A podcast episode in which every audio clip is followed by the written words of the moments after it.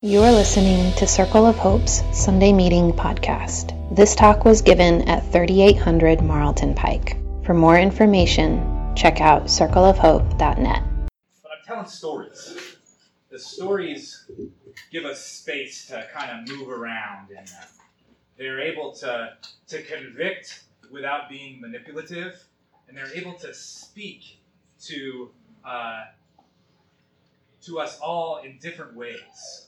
And again, we're expanding our sense of our. So I'm telling three stories that go all the way back to Bridget. I'm going to go right to our cel- we have a blog at circleofhope.net called Celebrating Our Trans Historical Body because we're remembering these people all the time. And Bridget's day was just Friday. So I'll start with her, a story about her so you can know a little bit about her. I actually have a few stories to tell because the Celts love storytelling. They love stories. And some of them are so strange that they might even be true.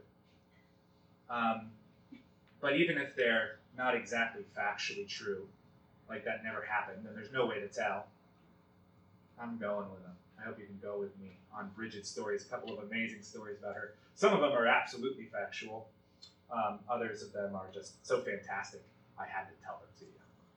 Then I'm going to tell a story from the Bible about Mary and Martha in Luke 10 famous little exchange with Jesus.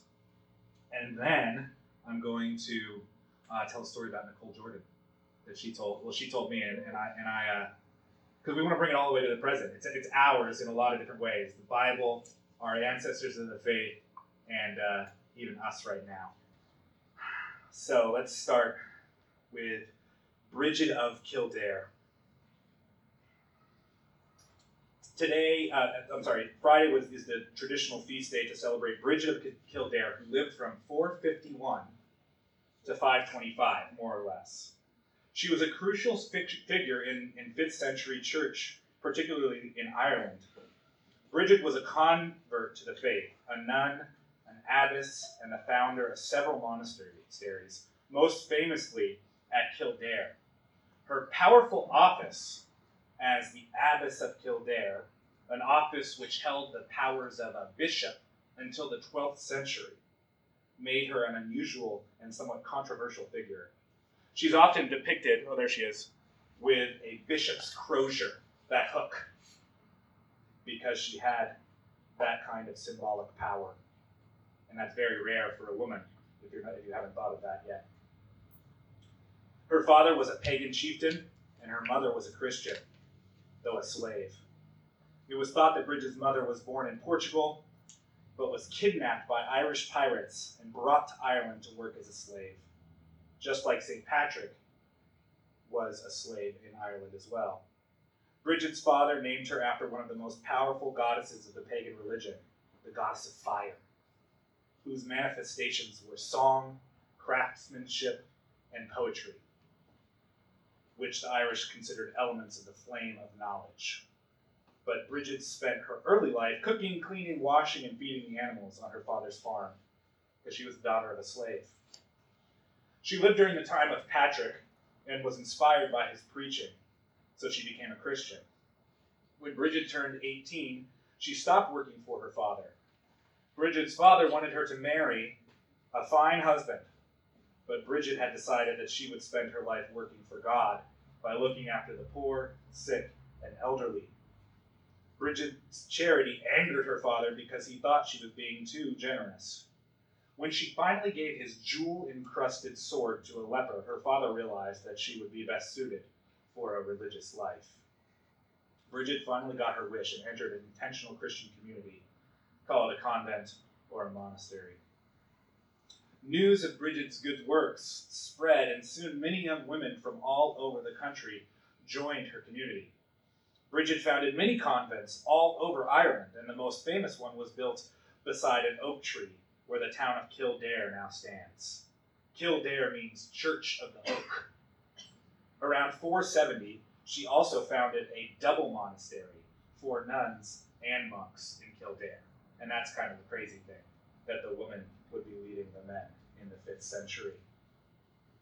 A sacred fire burned in Kildare, reaching back into pre Christian times, and continued for at least a thousand years. Scholars suggest that priestesses used to gather on the hill of Kildare to tend their ritual fires while invoking a goddess named Brigid to protect their herds and to provide a fruitful harvest.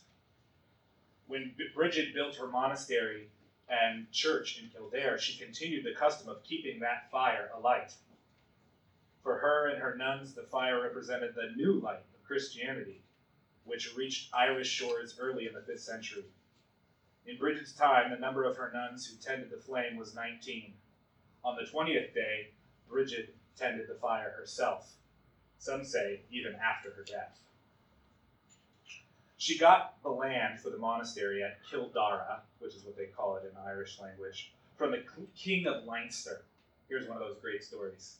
In a very special way, she had found a place that would be ideal for her new convent fertile land by a lake where they could get water, but for the tricky fact that its ownership was of the King of Leinster. Bridget met the King of Leinster and, and a band of horsemen returning from a hunt. She approached the king and told him she needed the land. He asked her how much she needed, and Brigid replied that all she asked for was the amount that her cloak would cover. Amused by this strange request, the king agreed, and she laid her cloak on the ground, and four of her sisters took each of the corners and started running in four directions. To his amazement, the cloak grew and spread as far as they ran. Before he told Bridget to make them stop, they had covered the rich green acres known today as the Curragh of Kildare, or St. Bridget's pastures, which is almost 5,000 acres. Her cross, she's holding it in the icon above, is a famous symbol of using ordinary things to show God's love by sharing one's time and labor. Like the famous story of her weaving a cross out of a out of flooring to demonstrate the gospel to a dying man. Here's one version of that story. A pagan chieftain. And y'all know what pagan means, right? Just non non Christian. So it's literally means people. Just different people, not Christians. A pagan uh, chieftain who lived near a, a dying man, who lived near Kildare, was dying. Christians in his household sent for Bridget to talk to him about Christ. When she arrived, the chieftain was raving. It was impossible to instruct this delirious man. Hopes for his conversion dimmed. Bridget sat down at his bedside to console him. As was customary, the dirt floor was strewn with rushes, straw, both for warmth and cleanliness. Bridget stepped, stooped down and started to weave them into a cross, fastening the points together. The sick man asked what she was doing, and she began to explain the cross. And as she talked, his delirium quieted, and he questioned her with growing interest. Through her weaving, he converted and was baptized at the point of death. Ever since then, the cross of rushes has been an important symbol in Ireland. That's all the time we have for Bridget right now. Let's move to Mary and Martha in Luke 10. Will someone read us this, this these few uh, verses, Luke 10, 38 through 42?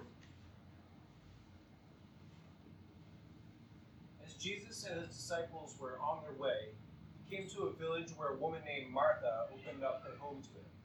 She had a sister called Mary who sat at the Lord's feet listening to what he said.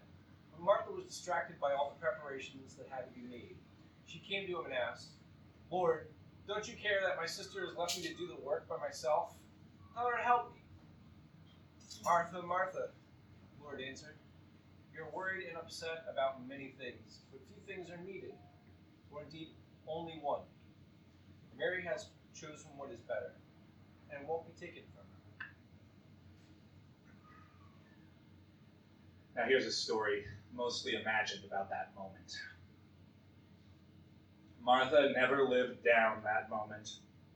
She had been pegged, and who of all people had done the pegging?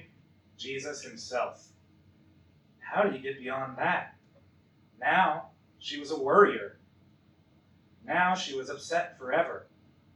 And all this from a man who clearly told us not to worry. That was the hardest part for Martha. She was devoted to Jesus' teaching more than her sometimes flighty younger sister Mary. It was Martha who learned about Jesus first, the things that he was saying, the sick people he was healing, the authority that people said he had. Martha was the one in the marketplace gathering news of the Nazarene prophet before Mary knew anything about him. Martha had memorized every half sentence she could collect. To be fair, it was Mary who received him to the house this time, but Martha had made the introduction. The heat from political fires was too hot in Jerusalem, and Jesus needed a place to dodge the authorities. The first time he came to the house, it was Martha, by Martha's invitation. She heard of his need of a place to stay near the city and eagerly offered her home in Bethany as a retreat and safe house through the contacts she had made in the movement. The first time Jesus stood in her house, smiling gratefully but visibly weary, Martha, Martha confirmed every exciting rumor she had heard of this man without asking a single question. She knew by the look of him that the things people said were true, and she put her house and all her wealth at his disposal. She did not hesitate. There was not a shred of worry in her then. And what's more, what else could she offer? What more could she risk but everything she owned? She had restored the house to much of its original glory through her shrewd management of the family finances. Her baby brother Lazarus might as well have been an actual baby when their father died and left the business to him.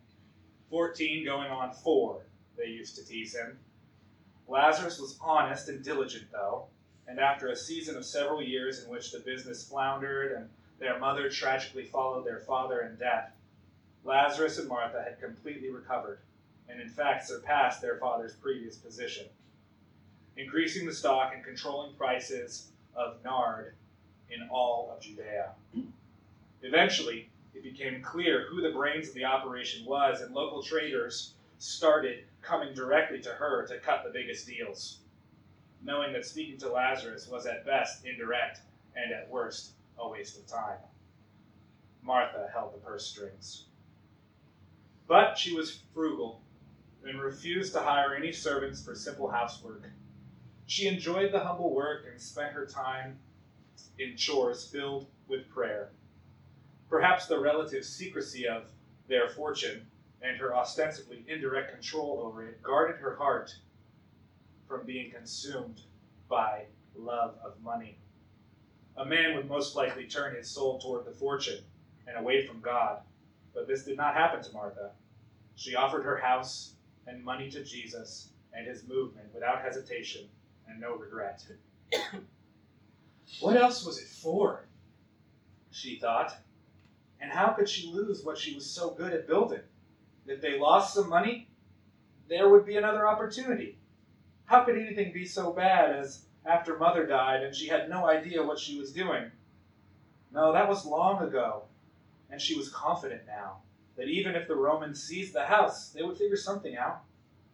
But as for but as for that, she doubted they would ever find him here, or know anything of his presence.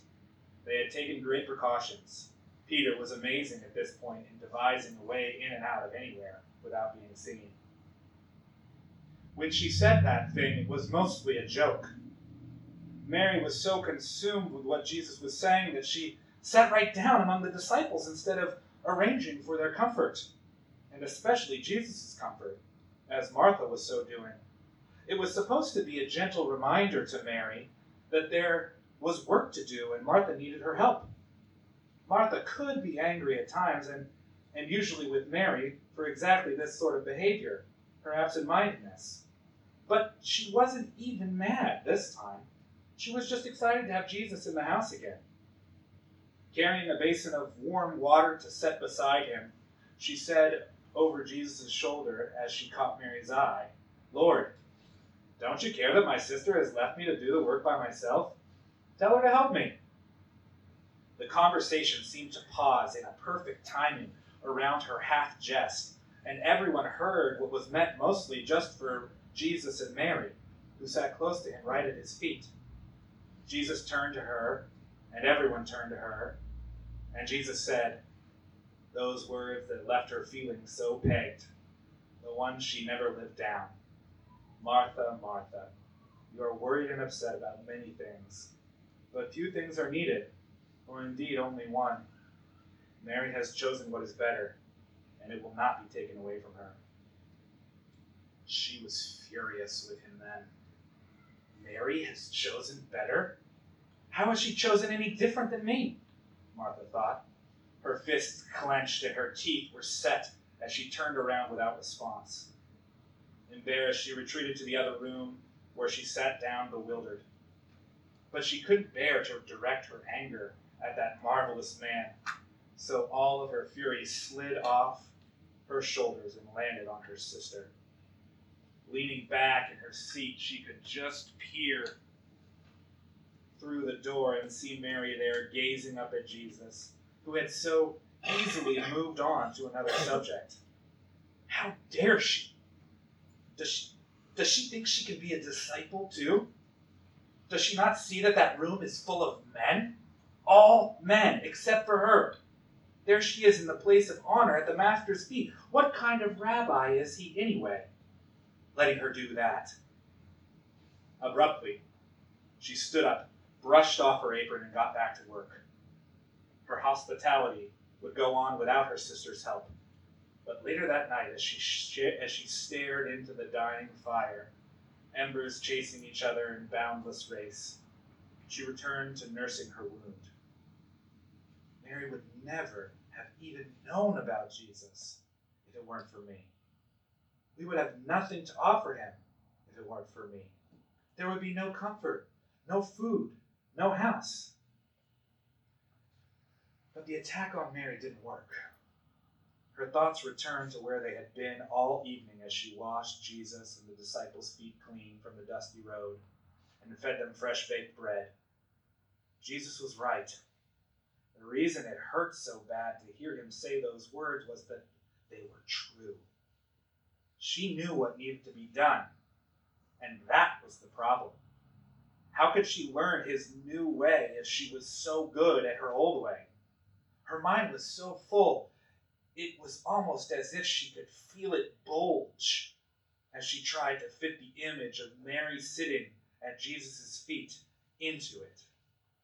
Jesus thought Mary could do it. The answer was yes. Mary did think she could be a disciple, and Jesus agreed.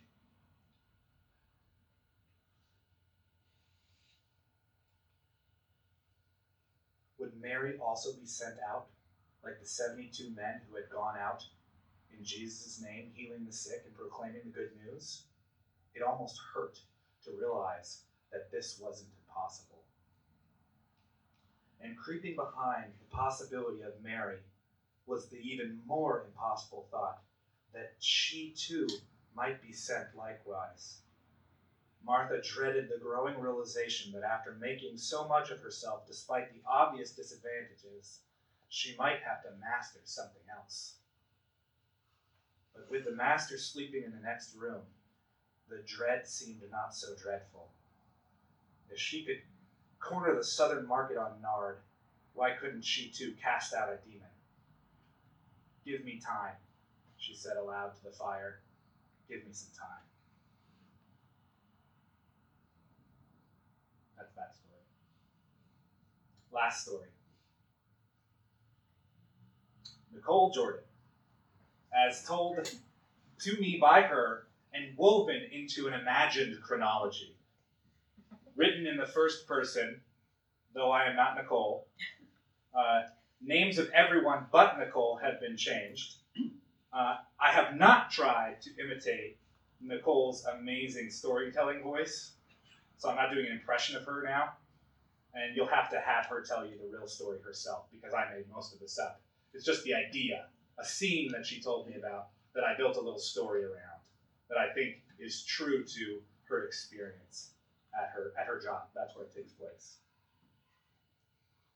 You should have known Nicole before she was church, Ron said to Billy as we walked into the parts department of the Toyota dealership where, where we work. Billy had just been fired after working there for just a few months. He laughed uncomfortably. He was recovering from what might have been one of the worst moments of his life, though his life had been pretty rough, so I don't know. She used to be way different, Ron said. She never would have been hugging you on the floor like that. The crowd was scattering from what would have been a much more gruesome scene if I hadn't been there. Billy shuffled out of the management office, unable to hold back his emotions. His tears were like kryptonite or radioactive, radioactive waste in that place. The maintenance garage of Toyota is not a touchy feely place. I didn't see him come out, but Tonio ran to me to my desk. Nicole, Billy got fired, and he's crying. It's bad. We walked around the corner to where a group of guys stood awkwardly around Billy, who was to, trying to hide but failing miserably. They all looked up at me with looks of desperate confusion and relief. Their expressions all said, Do something, Nicole. I didn't break my stride. I just walked into the center of befuddled men, opened up my arms, and received Billy's clean sobs on my shoulder.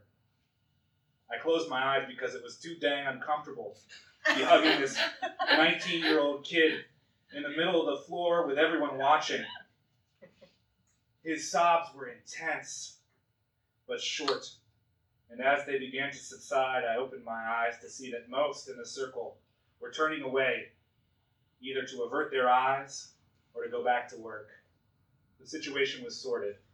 Nicole was taking care of it. My role as shop steward had evolved into garage mother. There were no other women candidates for either job, and only I could do the latter. Billy came with Ron and me to the parts department. I kept my arm around him, sat him down on my chair, and got him a cup of water. Ron sat down across from him and tried to cheer him up. This sucks, Bill. It really does. But you know what? You got better things to do than deal with this crap around here. Everyone leaves eventually, and they're better for it. Staying sucks the life right out of you, and everyone who stays hates it. I cracked a smile to hear my optimistic kung fu line in Ron's mouth. He continued, Tommy's just making room for his cousin's boyfriend, and at top rate. It's bullshit. It's bullshit. You know that. We know that. You're a good kid. You do good work. You'll find something else. Something a lot better than this. You'll be all right, no matter what. Thanks, Ron, Billy said quietly. When Billy left, Ron sidled up next to me and gave me a little elbow nudge. What do you think of that? think of what? I feigned ignorance. Of the pep talk I gave Billy. What did you think? I used some of your lines. Pretty good. I broke into a wide smile, but didn't turn away from the computer screen. For some reason, I couldn't bear to see him looking at me, seeking approval. I'm not going to lie, it felt good. Later that day, after an epic grievance meeting with Tommy Triunfo, the maintenance manager who had fired Billy to make room for his cousin's boyfriend at top rate in obvious violation of shop policy, I slumped back into the chair in the parts department. They denied everything, and I didn't know what to do. Pedro, a newish guy who had been there when Billy was crying, noticed my mood from across the floor and came over to me. Yeah, right, Mama Nicole? He said. Yeah, I sighed, resting my chin on my head, on my hand. Don't let them get you down, Mama, Pedro said. You know what they say around here. You've got better things to do than deal with all their garbage. Even if you have to leave, you'll be better for it. Staying sucks the life right out of you. And everyone who stays hates it. But we'll be all right, no matter what. Is that what they say around here? I asked. Yeah, I've heard like three people say it today, Pedro replied. we'll be all right, no matter what. We'll be all right, no matter what. I repeated. The end. Thanks for listening to Circle of Hope's Sunday Meeting Podcast. If you want to talk about it or get connected to a cell, you can find one under our Connect dropdown at circleofhope.net.